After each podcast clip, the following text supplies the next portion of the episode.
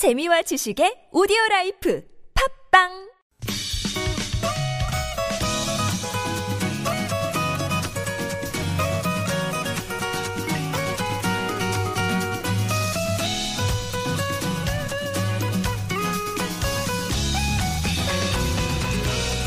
꿈꾸고 도전하는 사람들의 이야기 찾아보면 길은 있다.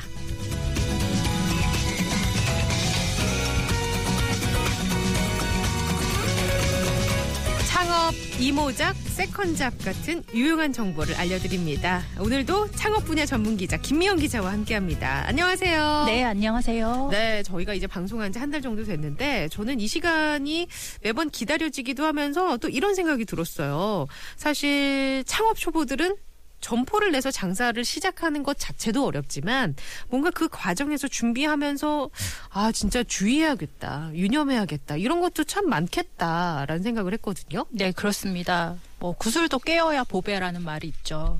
아무리 좋은 아이디어나 상품 가지고 있어도 이 그런 것들을 소비자들에게 어떻게 알리고 또 판매할 것인가 이 구체적이고 현실적인 계획이 세워지지 않으면 뭐 보배는커녕 아무짝에도 쓸모없는 물건이 될 가능성도 높습니다. 그러니까요. 네, 근데 아이디어가 있는데 구체적으로 또 사업을 어떻게 진행해야 할지 모르는 분들도 네. 계시죠. 예, 이런 분들은 어 창업 관련 교육을 받아보시는 것도 또 도움이 될 수 있겠습니다. 그러니까요. 이게 창업을 정말 괜찮은 아이템인 것 같은데 뭔가 해보려고 하면 법도 모르고 세금도 모르고 이게 뭐 내가 이 그냥 사업자 등록만 내면 되는 건지 절차도 굉장히 까다로울 것 같고 그래서 어 뭔가 좀 이거에 있어서 체계적으로 교육을 받는다면 참 좋겠다 이런 생각을 할 수 있을 것 같은데 음 오늘은 그런 교육 프로그램을 좀 소개해 주신다면서요. 네, 그렇습니다. 이 찾아보면 의외로 이 창업 교육 실시하는 곳이 많은데요. 이 소상공인 시장진흥원을 비롯해서 이 창업진흥원, 중소기업 종합지원센터 뭐 이런 전문기관들도 있고요. 네. 서울시 그리고 경기도 이런 지방자치단체 도 있고요. 또 대학교에서 예비 창업자를 대상으로 하는 다양한 창업, 창업 교육이 실시되고 있습니다. 정말 말 그대로 찾아보면 길은 있다. 이거네요. 예. 그럼 지금 당장 들을 수 있는 교육 프로그램 몇 가지 소개를 해주세요. 네, 우선 가장 가까이 예, 열리는 교육이요. 5월 10일부터 11일까지 경, 경기도 광주에서 무료로 진행되, 진행되는 창업 교육이 있습니다. 무료로요. 네, 이 경기도 중소기업 종합지원센터에서 실시하는 2016년 이 경기도 소상공인 창업 교육인데요. 참가자 200명을 선착순으로 모집합니다. 네. 이 모집 대상은 예비 창업자, 또 업종 전환 예정자, 또 사업 개시 6개월 미만의 소상공인을 대상으로 하고 있습니다. 어, 교육은 뭐 창업 기초 세무, 그리고 마케팅 전략, 또 피해 예방 법률 상식, 뭐 이런 교육 등으로 12시간 정도 구성이 되는데요. 네. 이제 교육을 이수하게 되시면 이 수료증 발급은 물론이고 또 소상공인 지원 자금 신청 자격이 주어집니다. 아, 정말 말 그대로 필요한 교육을 정말 잘 이렇게 구성을 해서 12시간 안에 딱 끝내주네요. 네, 그러면은 그렇습니다. 어디로 연락해야 돼요? 네, 중소기업센터 이 소상공인 지원센터로 전화를 하시면 되고요. 전화번호는 031-888-0914번으로 문의하시면 되겠습니다. 네, 여러분 들으셨나요? 메모하셔야 될 것 같은데요. 예, 031-888-0914번으로 하시면 된답니다.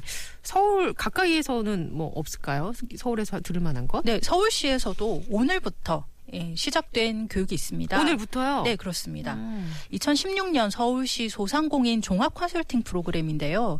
근데 이 교육 같은 경우는 그 대상자가 예비 창업자가 아니라 이 창업 6개월 초과한 소상공인 대상으로 또 서울 시내에 이 사업자 등록을 한 사람을 대상으로 합니다. 네. 현재 운영에 어려움을 좀 겪고 계시거나 아니면 장사가 너무 안 돼서 이 음. 폐업을 희망하시는 자영업자들에게 네. 이 전문가들이 투입돼서요 실질적인 교육과 지도가 이루어지 게 되겠습니다. 그 폐업을 희망하는 자영업자들이 들으면 참 좋은 정보들이 많이 있을 것 같은데 그 폐업할 때도 여러 가지 절차가 또 있잖아요. 네 그렇습니다. 그런 것도 알려주시는 거예요? 네 네 폐업 고민 중이라면 이 폐업 신고할 때도 좀 세금을 어떻게든 좀 줄일 수 있는 방법 그리고 이제 자산 집기 뭐 이런 테이블 같은 뭐 네. 이런 집기 처분을 또 효율적으로 조금 더 어, 값을 좀 붙여서 발 수, 이게 판매를 할수 있는 음. 방법 이런 사업 정리할 수 있는 컨설팅이 실시된다고 합니다. 아, 정말 실질적인 컨설팅이네요. 그럼 오늘부터 시작된 거면 이거 벌써 모집 끝난 거 아닌가요? 아, 그렇지는 않고요. 오늘부터 올해 11월까지 선착순으로 신청을 받는다고 합니다. 이 장사가 좀 안 돼서 고민 중이신 분들이라면 이 자영업 클리닉 신청하시면 되는데요. 1200개 점포를 신청받고요.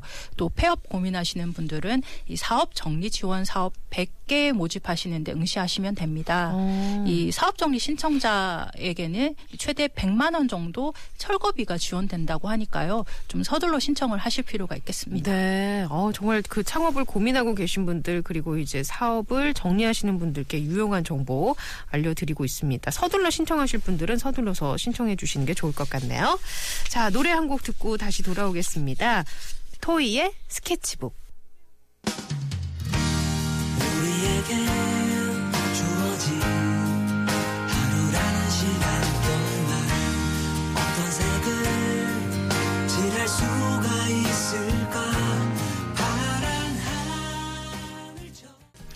네, 창업 교육 프로그램에 대해 이야기 들어보고 있습니다. 그런데 이 창업을 하면서 문제가 없으면 참 좋은데 창업 초보들이 이런저런 준비하다 보면 실수도 나오기 마련이고 또 아, 선택 자체가 잘못된 경우도 있고 그렇잖아요. 그렇습니다. 특히 무점포 창업 아이템 관련해서 좀 주의를 하셔야 하는데요. 무점포 창업 네, 아이템이요. 그렇습니다. 이 점포 없이 투자금은 좀 조금만 있어도 되고 수익은 아주 뭐 대박이다. 이런 광고 보면 어, 나도 한번 해볼까 생각 들기 마련인데요. 지하철 보면 그런 광고 많이 예, 있더라고요. 그렇습니다. 근데 결국에는 이게 뭐 투자금 회수는 물론이고 뭐 수익도 없고요. 결국엔 좀 피해만 보고 끝나는 사례가 좀 있습니다. 아, 그래요. 그럼 어떤 사례인지 좀 간략하게 얘기를 해주실까요? 네, 이 무점포 사업 고민하다가 이제 뭐 피자 닭꼬치 공급 사업을 하시게 된 분이 있는데요. 이제 지역 개혁 에, 해당 지역에 이제 계약을 맺고 뭐 편의점이나 분식점 이런 곳에 이제 독점적으로 어, 제품을 판매할 수 있다 이렇게 해서 계약을 어, 하셨는데요. 이분이 이제 창업 비용이 780만 원 정도였습니다. 아, 그래요. 근데 이 월수익이 한 300만 원 이상 벌 수 있다. 응? 그렇게 얘기를 한 거죠. 780만 원 투자해서 한 달에 300만 원 이상이면 이게 가능한 건가요? 그러니까 그냥 그 상품을 공급받아서 뭐 이렇게 판매만 하는 그런 구조인데. 네. 그래서 좀 이분도 살짝 좀 걱정도 되시고 해서 고민을 하니까 본사에서는 아, 지금 당장 계약하지 않으면 와, 지금 기다릴 사람 많은데 이분들에게 뭐 바로 넘겨버리겠다. 음. 좀 불안감을 좀 고조시켜서 결국은 이제 계약을 하게 만든 겁니다. 그래서 물품 냉장고, 뭐 전단지 이런 관련 상품과 물품을 이제 공급받고 장사를 시작하셨는데요. 시작했는데 잘 안 됐나요? 네, 그렇습니다. 이게 소개한 15곳의 이 위탁 판매점이 대부분 동네 조그만 구멍가게였던 거예요. 예. 그래서 뭐 피자 닭꼬치 이런 데서 뭐 판매가 될 리가 없, 없죠. 그리고 이거는 피자나 닭꼬치는 유통기한이 또 있잖아요. 그렇습니다. 이게 안 팔리면은 진짜 버려야 되는 거죠. 전량 폐기하는 상황에 직면했죠.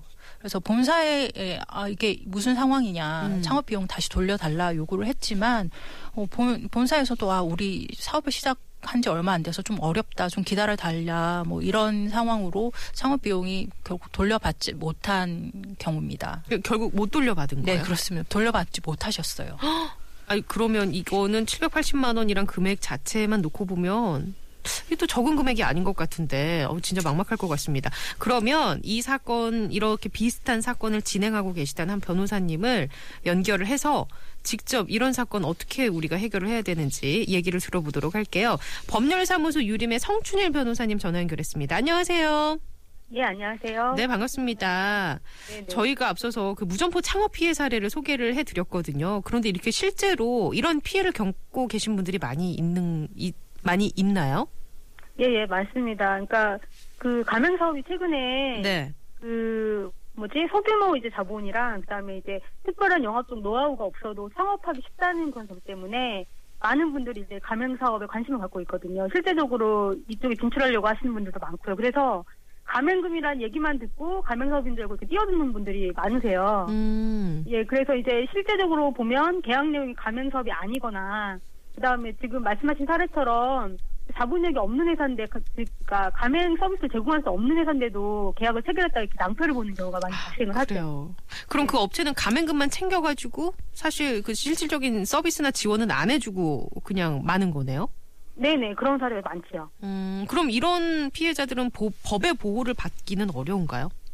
일단은 소송이나 뭐 이런 걸 하시더라도 그 소송의 목적이라는 게 돌려받기 위해 피해를 변상받기 위해서 하는 거잖아요. 네. 근데 이제 그 본사 자체가 돈이 없으면 그러니까 소송을 하나 마나 한 그렇게 되는 경우밖에 안 되는 거죠. 음. 그러니까 건질 수가 없겠네요. 내가 투자한 금액을. 네네. 예. 그래서 무엇보다 이제 창업하실 때 그냥 상대방 말만 듣고 저희 그 홈쇼핑 그 거기서 막 시간 임박 막 이렇게 여기. 그렇죠. 네. 예예. 그런 거에 이렇게 현혹되지 마시고 꼼꼼히 알아보신 다음에 계약서 반드시 확인하시고 계약하시는 방법밖에 없습니다. 일단. 그래요. 그럼 이런 네. 피해 사례는 또 어떤 게 있을까요? 일단 제가 최근에 맡았던 사건 중에 하나가 뭐가 있냐면요. 그 사회복지 서비스 사업이 있어요. 사회복지 서비스는 이건 어떤 물건을 판다든가 어떤 눈에 네. 보이는 재화를 판매하는 게 아닌데도 이게 피해 사례가 있어요? 예 예. 그러니까 그 용역도 가맹 사업 형태로 많이 이제 진행 요새는 이제 많이 진행이 되고 있는데요. 네. 사실 사회복지 사업 같은 경우에는 사회복 그 사회 서비스 이용 법률이 있습니다. 그래서 이제 그 법에 어떻게 뭐 그 제공자는 어떻게 등록을 하고 그 다음에 뭐 이용자는 어떻게 그 이용을 하고 뭐 이런 것들이 다 나와 있어요. 음. 근데 이제 그 가맹 사업의 특징이 뭐냐면 그 공동, 그러니까 그 항상 여러분들이 이제 판단하셔야 될게 그 각각의 점포랑 그 가맹 본부가 공통의 상호를 사용하고 있는지를 항상 보셔야 됩니다. 네네. 예, 근데 이 사안 같은 경우는 서비스 자체는 일- 일단은 개별 점포에서 뭐 알아서 하고 있지만 공통의 이제 상호를 사용해서 가맹 사업으로 약간 그 보이는 판, 그러니까 그런 사안인데요. 네네. 근데 이제 그 실제적으로 가맹 본부 입장에서는 그 안에 사업 내용 자체는 다 법에 정해져 있는 거라서 네네. 그 가맹 본부가 특별히 준비하거나 뭐 이렇게 그러게. 경영 노하우를 한 게 없습니다. 뭐 실질적으로 뭐 돈을 내고 지원을 해줄 수 있는 게 없잖아요. 그러니까 돈을 받았는데 그거에 해당하는 교육을 할 수 있는 건 아니잖아요. 뭐 그렇죠. 뭐 강사 이런 것도 자기네가 지원을 한다고 하지만 실제 이 사안에서 가장 문제가 됐던 거는 그 과도한 위약금을 부, 그러니까 부과하면서 경업 금지 의무를 이제 부과하고 있는 거고요. 네. 그다음에 가맹점 모집 다른 산에서도 마찬가지지만 마찬가지지만 가맹점을 모집할 때 그러니까 원래는 가맹법상으로는 그 매출 근거 자료나 이런 것들 제시하면서 이게 수익이 높다 이렇게 얘기를 해야 되거든요. 네네. 근데 그런 문서나 이런 거 제공하지도 않고 아 이 사업을 하면 대박이다 이런 식으로 이제 해서 음. 끌어들이는 거죠. 음. 그런데 그. 위약금을 2억 원을 내야 된다는 건 가맹 사업을 하, 하려다가 아 못하겠습니다라고 얘기하면 2억 원을 내야 된다는 얘기예요? 예 예. 그러니까 내가 이제 도저히 이게 지금 매출이 안 나오고 해서 힘들어서 못하겠다라고 하고 해서 나오면 그러니까 중간에 이제 나온 거라서 이제 문제가 되고 그러니까 무엇보다 경업 금지는 동일한 사업을 못하게 한다는 그런 음. 뜻이거든요. 네네. 근데 말씀드렸지만 그 사회 서비스, 그러니까 사회 바우처 서비스 같은 경우는 법에 나와 나와 있잖아요. 그 종류나 그런 것들이. 네. 근데 이 가맹본부 같은 경우는 계약서에다가 모든 그 바우처 사업을 못하게 이렇게 해놨어요. 오. 자기네가 그거에 다 관해 다 그걸 갖고 있다 권한을 갖고 있다 이런 식으로 해놨어요. 그러면 네. 이런 피해를 당하지 않기 위해서 예방할 수 있는 방법이 있다면요? 어 일단은 앞부분에 그 소점 그러니까 무점포 사례에서 그렇, 그렇다시피요. 반드시 그 가맹 사업, 그러니까 가맹본부라고 해가지고 가맹 계약을 체결한다고 하시면 일단은 안전한 거는 그 공정거래 사이트에 가시면 정보 공개서를 확인할 수가 있습니다. 네.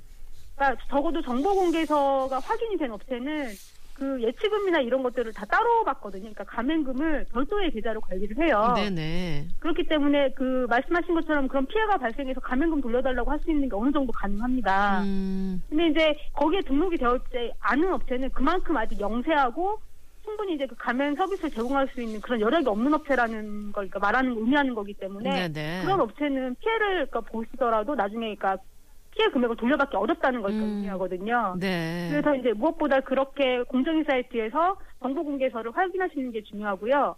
그 다음에 그 가맹 계약서를 반드시 먼저 요구를 하셔야 됩니다. 음, 계약서는 어떤 사안이든 중요하기 때문에 계약 네. 날인을 하기 전에 그러니까 도부를 받으셔가지고 계약 내용을 확인하셔야 됩니다. 네, 알겠습니다. 오늘 정말 여러 가지 도움 말씀 많이 해주셨는데 감사합니다. 예. 네, 자 기자님 이렇게 변호사님도 잠깐 언급을 해 주셨는데 우리가 그 무점포 창업이라든지 여러 가지 피해에서 벗어날 수 있는 미리 예방할 수 있는 방법이 있다면 다시 한번 좀 알려주실래요? 네, 변호사님 뭐 말씀해 주셨는데요. 이 공정거래위원회 공- 정보공개서 등록한 곳인지를 먼저 꼭 확인하실 필요가 있겠습니다. 이 피해 사례들을 보면은 대부분이 정보공개서 등록하지 않, 않은 업체들에서 피해 사례가 발생을 하거든요. 그래서 어, 계약서 사인하기 전에 반드시 내용을 확인하시고요. 이게 계약서에 날인을 하고 입금하면 그냥 뭐 방법이 없는 거잖아요. 그렇죠, 끝이죠. 음. 그래서 사인하기 전에 아까 말씀하신 것처럼 가맹 계약서를 이 이런 관련 내용을 가맹 거래사나 이 변호사에게 미리 상담해 보시는 것도 좀 피해를 줄일 수 있는 방법이 되겠습니다. 알겠습니다. 자, 적게 투자하고 큰 수익을 낼 수 있다. 이런 말에 빠졌다가는 진짜 큰 코 다칠 수 있다는 그런 말씀 해 주셨습니다. 어, 정말 돈을 쉽게 벌 수 있다는 생각은 접어야 할 것 같네요. 오늘도 여러 가지 도움 말씀 주셔서 감사합니다. 네, 감사합니다.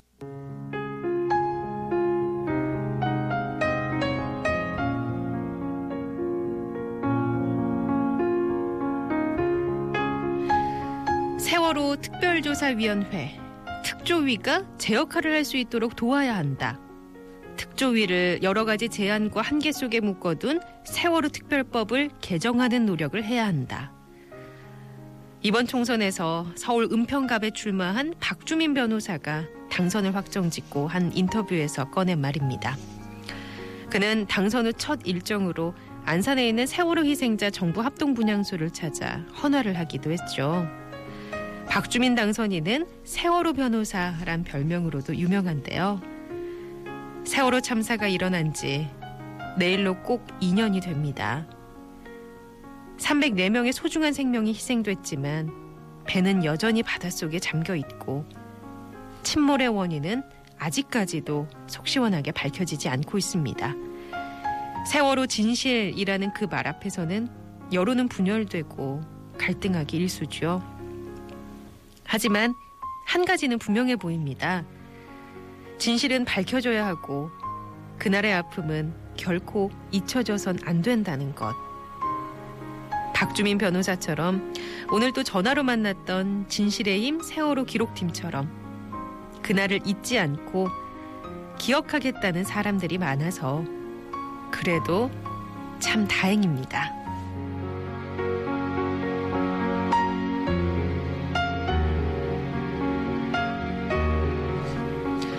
네, 오늘 라디오 와이파이는 인순이의 거위의 꿈 끝곡으로 남겨드릴게요. 고맙습니다. 난, 난 꿈이 있었죠. 버려지고 찢겨 남루하여도